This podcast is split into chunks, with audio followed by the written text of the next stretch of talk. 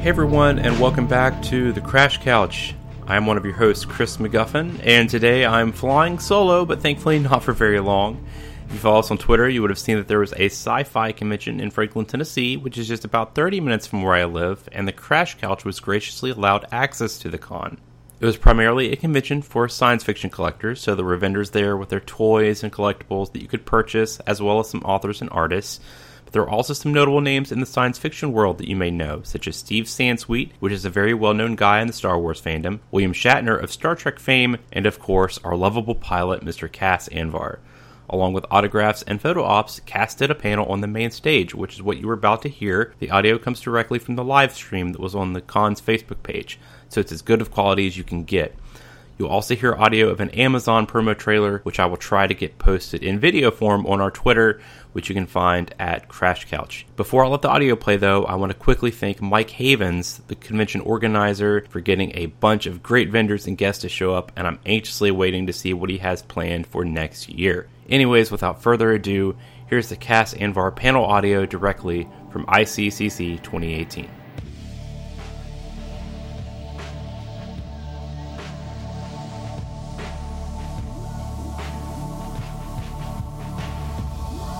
Ladies and gentlemen, please welcome to the stage Cas Anvar.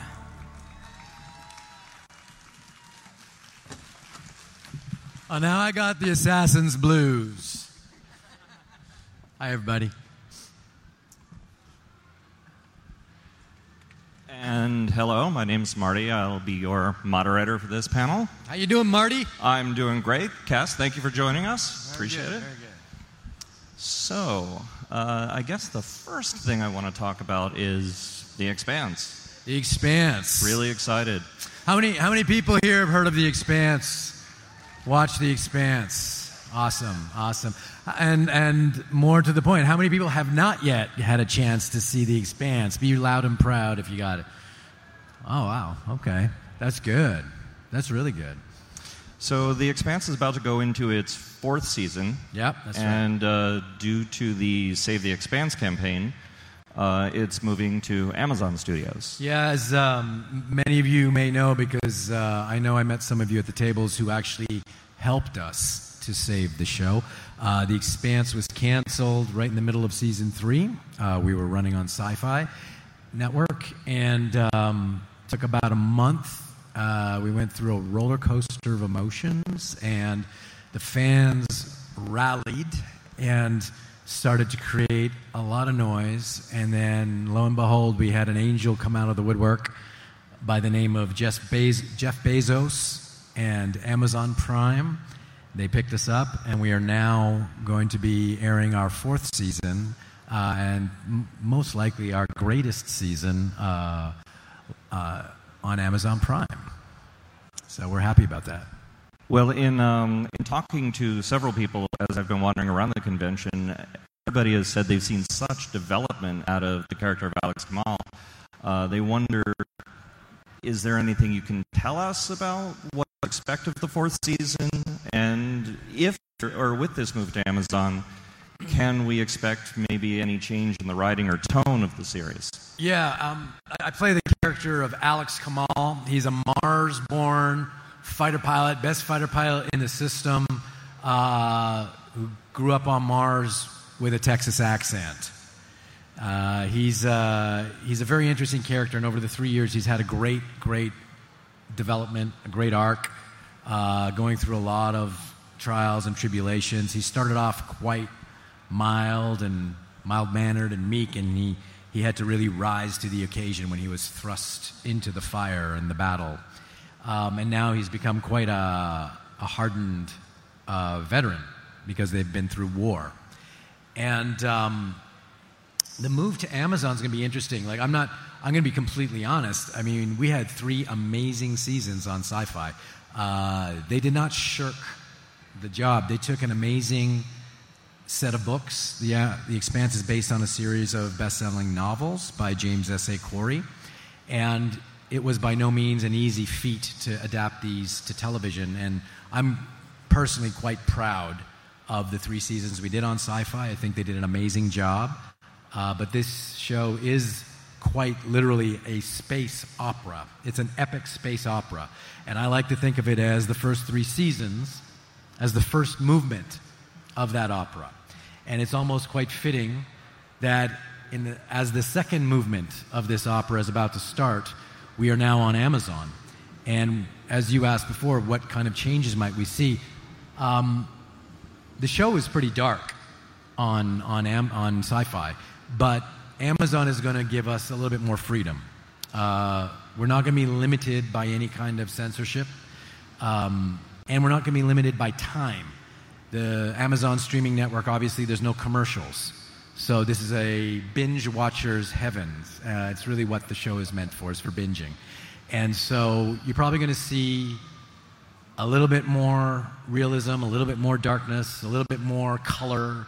Uh, those of you who are fans of Ava Avasarala, the queen, uh, you're probably going to see a little bit more of her similar to how she is in the books, because she's got the mouth of a truck driver in the books. And uh, we kind of had to rein that in a little bit on Sci Fi Network, and I don't think they're going to rein her in at all on, uh, on Amazon. And we're not limited to time, so if an episode needs an extra 10 minutes, if we need to go to an hour instead of 47 minutes, bang on, we will go to an hour. Uh, whatever it takes to tell the story properly. So there'll be a little more creative freedom. Uh, now you just mentioned, now you just mentioned the uh, the realism and we were talking just for a moment backstage about the about the expanse tackling the realities of space travel without relying on sort of the tropes of faster than light travel, etc. Yeah, I mean the expanse. How many of you guys uh, either have recognized or are are fans of the the real life science in the show? The expanse has very very very accurate science uh, in the show. Um, it has been one of the big popular aspects of the show. And one of the reasons why most science fiction shows do not do uh, the, the realistic type of science is because it's incredibly difficult to portray real science on television. Not only difficult, but expensive. It's very difficult to do, very costly to do zero gravity. It's very costly to do uh, all the, the challenges and, and that. So a lot of times we invent conventions that allow us to just deal with the story and not actually deal with the, the, challenges of space travel. What our writers have decided to do is make space an actual character in the show that is a constant nemesis. Space is one of the biggest obstacles in our show. Space is trying to kill us 24 hours a day, seven days a week, 365 days a year. Uh, trying to get from point A to point B in space is brutal. It takes a massive amount of time, uh, months and months and years and years just to get to some of the closest planets. It's brutal on your body. Zero gravity destroys our organs, destroys our, our bones. Um, you have to work out like three, four hours a day just to maintain uh, normal health. Uh, it's hard to eat. It's hard to sleep. Everything is difficult in space, and people get eye infections. Their their their body parts start to fall apart. It's just a really brutal thing. So we haven't ignored that. It's part of the show. Uh, it's it's kind of hard to talk about in in words uh, well, to really uh, describe this. I was going to say we uh, we have a clip or a, uh, a series of clips. Guys, I got I got a few minutes of footage. Do you guys want to see uh, Science of the Expanse in action? Yeah? Okay. So how about we, we dim the lights and put on some, uh, some quality science fiction for you guys to enjoy?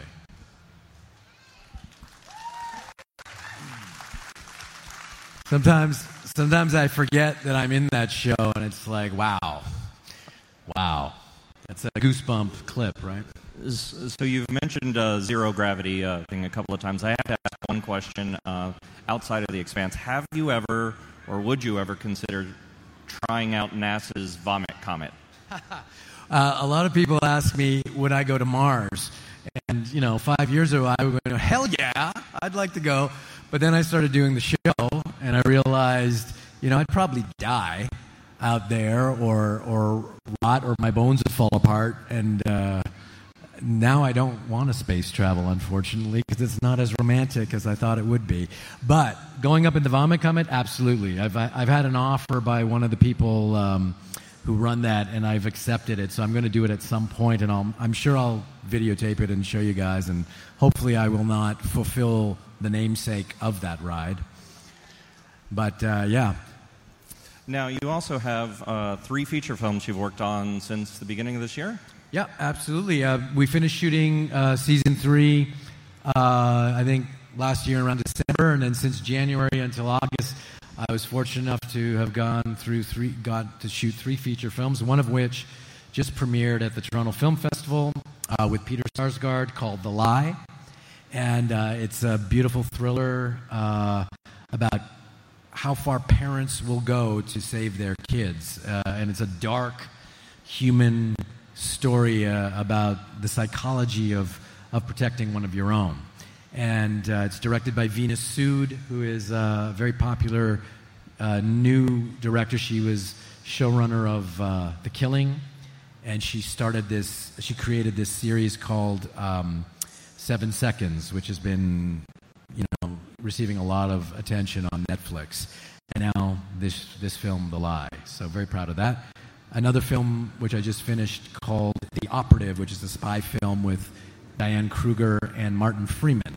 Uh, for those of you who know uh, National Treasure and Sherlock, uh, those two are my co-stars in that film. I'm very excited about that one as well.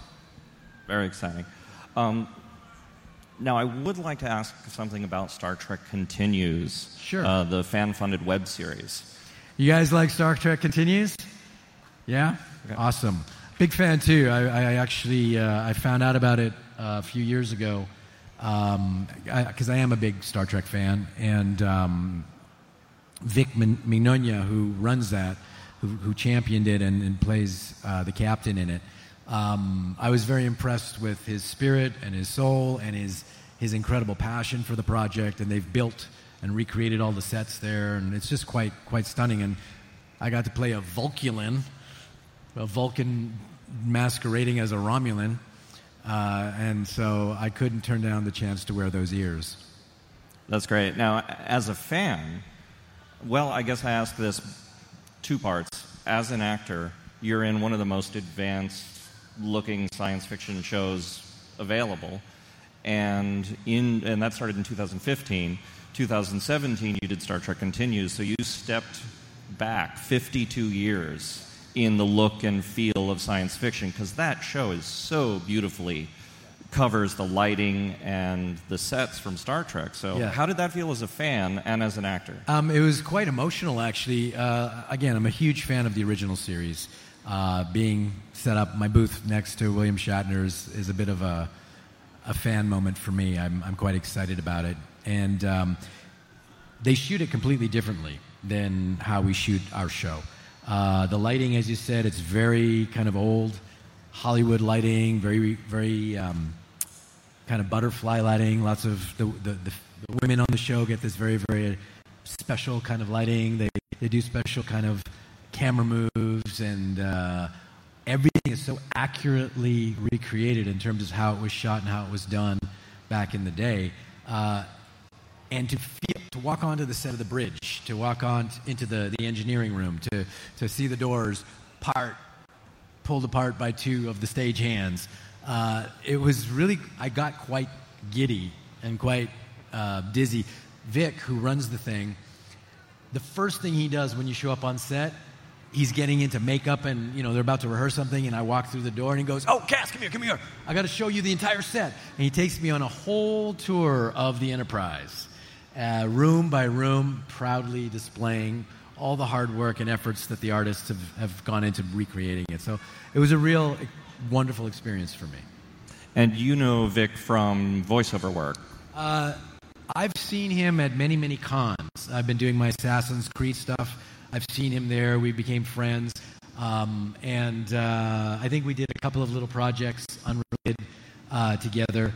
And then he just asked me one day, um, did you want to be part of this? And I said, hell yeah. Because I'd watched it online. I said, this is a very good quality show. He, uh, on a very low budget, he creates premium science fiction, and he honors the true spirit of the original really well. Oh, that's great. Thank you. Um, so you also uh, you're the artistic director of a theater company, Repercussion. Oh yeah. Yeah, yeah. I used to. I started a Shakespeare company in Montreal, Canada. That's still going, and uh, we did Shakespeare Park that toured all over North America, from Canada all the way down to Texas. And uh, I kind of fell in love with Texas when we were doing that tour down there. So it was kind of nice to bring that love back when I got cast in The Expanse, and I uh, could put my all my accent accent work that I had done when I was touring my Shakespeare down there. I could put it to good use. Okay, so you're from Montreal or from Regina, and born in Regina, but I grew up in Montreal. Grew up in Montreal, and you went to McGill. I did.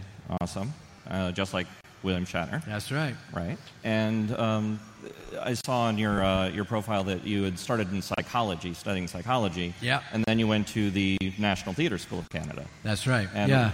When did you did you always want to do acting, and was psychology a backup, or did you just?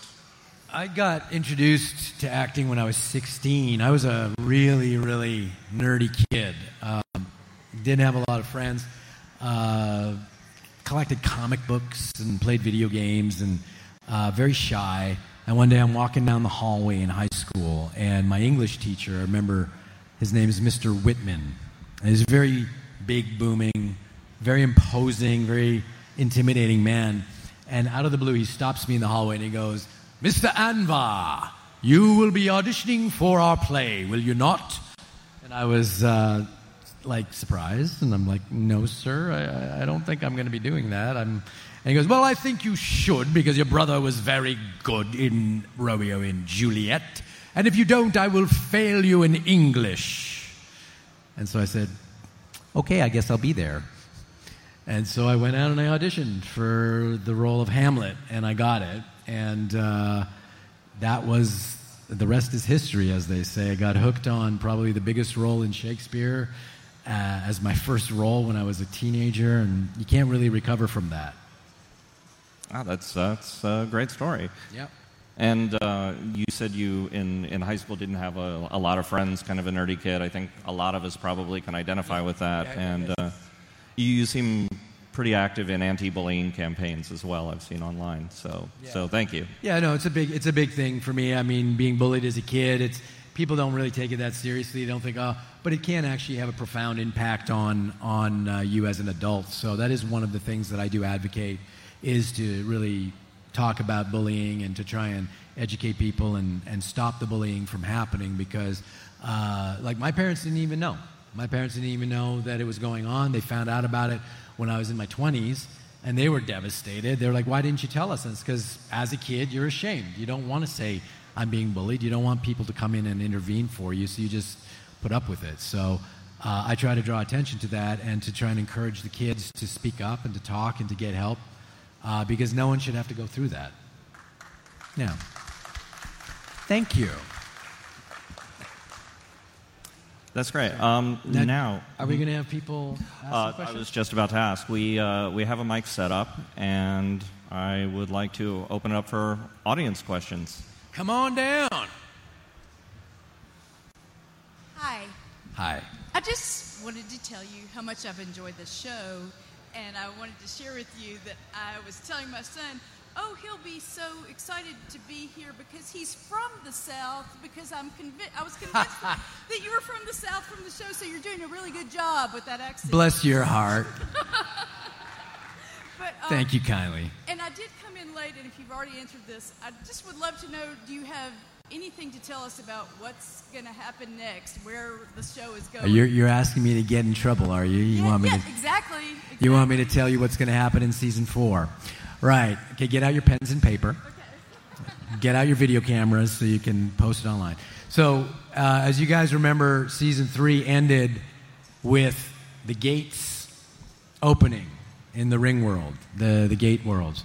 So we now have 1,500 gateways to 1,500 different universes, different solar systems, uh, which very likely are going to have habitable planets there. So um, unfortunately, I can't really tell you what's going to happen. Uh, however, what I can tell you is the universe of the expanse, as you have already experienced, the human beings in this world, the Earthers, the Martians, the Belters, they're all very human. They're all very flawed. They're all very much um, looking out for their own interests. And the prospect of 1,500 new solar systems with new planets, with resources, when we're barely able to colonize our own solar system, where Mars is been spending 200 years trying to terraform it, where the ast- asteroid belts are being harvested for minerals, for water, for ice, uh, and the friction amongst these three interspecies or races brought us to the brink of war. Uh, actually, not even to the brink. We entered into a war. I can only imagine that the opening of these 1,500 gates is going to be the equivalent of a stellar gold rush. And if we all remember what happened uh, during our history in the United States when the gold rush happened, it was quite a dramatic and colorful time. So I think you could probably look forward to something in that vein. And that's all you get from me. Well, with, uh, with such a, a varied uh, career stage, Shakespeare, uh, the science fiction, uh, drama like Argo and Diana, do you find yourself facing really unique challenges with a lot of green screen acting that must be happening with The Expanse? Believe it or not, The Expanse doesn't have a lot of green screen. Uh, really? It's kind of one of the blessings that we have on the show. It's 80,000 square feet of soundstage. They've built the Roci. The Roci, all the levels of the Roci are built. The only time you're going to see green screen is when we're on a space station or on a planet and they have to show miles and miles and miles of extra um, set hallways that go on forever. Uh, that's the only time we do green screen. Other than that, we're actually acting on real practical sets. Um, the other special effects that we do, the visual effects, are the outsides of the ships when there's space battles or stuff happening in, in space. Obviously, that's all uh, VFX. But for the most part, we're interacting with real sets. We're kind of like kids in a candy shop. It's, it's a real luxury to be able to work on there because they've built it all for us. And for season four, man, I was in the office yesterday before I came here in Toronto, and they showed me the sets that they've got planned for season four, and mind blown. So I think we got another question here. Oh, yes, please. Hi, Cas. Hi. Um, I just wanted to know if, or what's the most challenging thing that you've um, sort of experienced when you've been filming The Expanse in the three seasons at Sci Fi? What's the most challenging thing about shooting the show?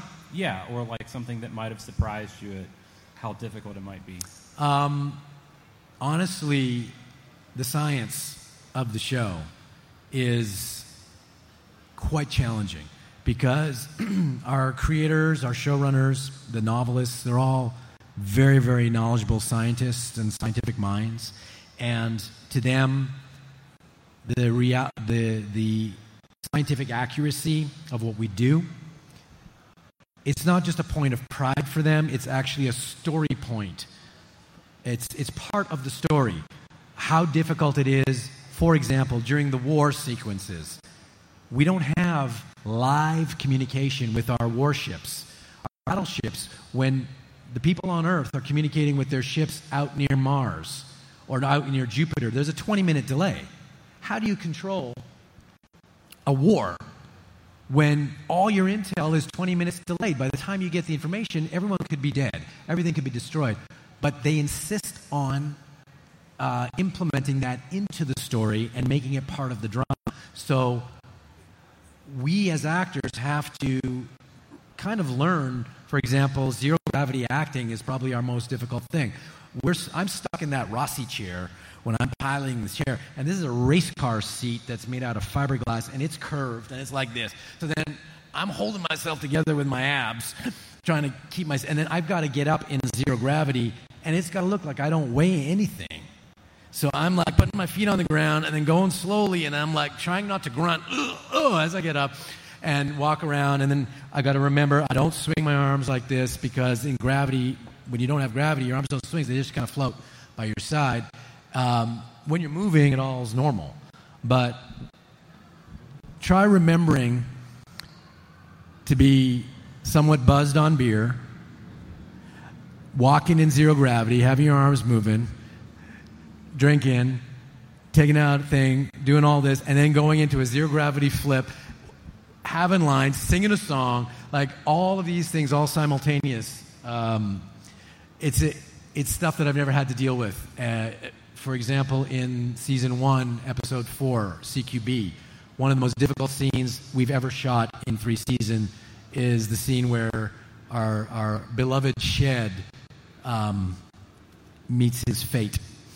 Uh, that scene required zero gravity, going into gravity, going into zero gravity, uh, rapid decompression, hypoxia as we're suffocating, wire work as we're trying to block the holes, dealing with zero gravity VFX of the blood and all that stuff floating, and then some explosives that had to happen to um, to create the image of the blood crashing when uh, we go back into gravity after zero gravity and gravity and zero and that and then not being able to breathe and there's no oxygen in the room so we can't hear each other because you don't have oxygen to trans- transfer the sound waves so people are yelling and screaming to be heard and uh, it, highly complicated physical logistics to deal with being scientifically accurate and it adds a lot of demands on the actors to act so that's probably the most challenging stuff that I personally have to deal with on the show.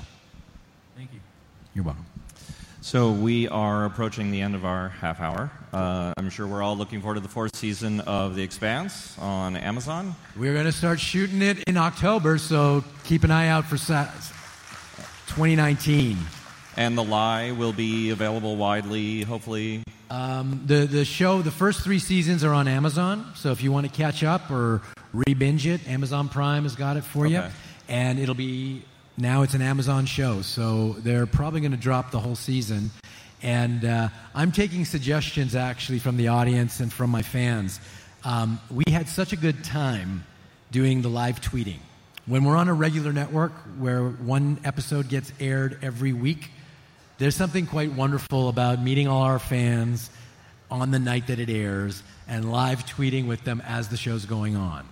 And so we're trying to figure out how do we preserve that community? How do we preserve that uh, experience when we drop the entire season all at once? Because that's how Amazon usually works. So we're, we're taking suggestions how to. Uh, so you can come up and visit me at my booth and talk to me if you have any ideas.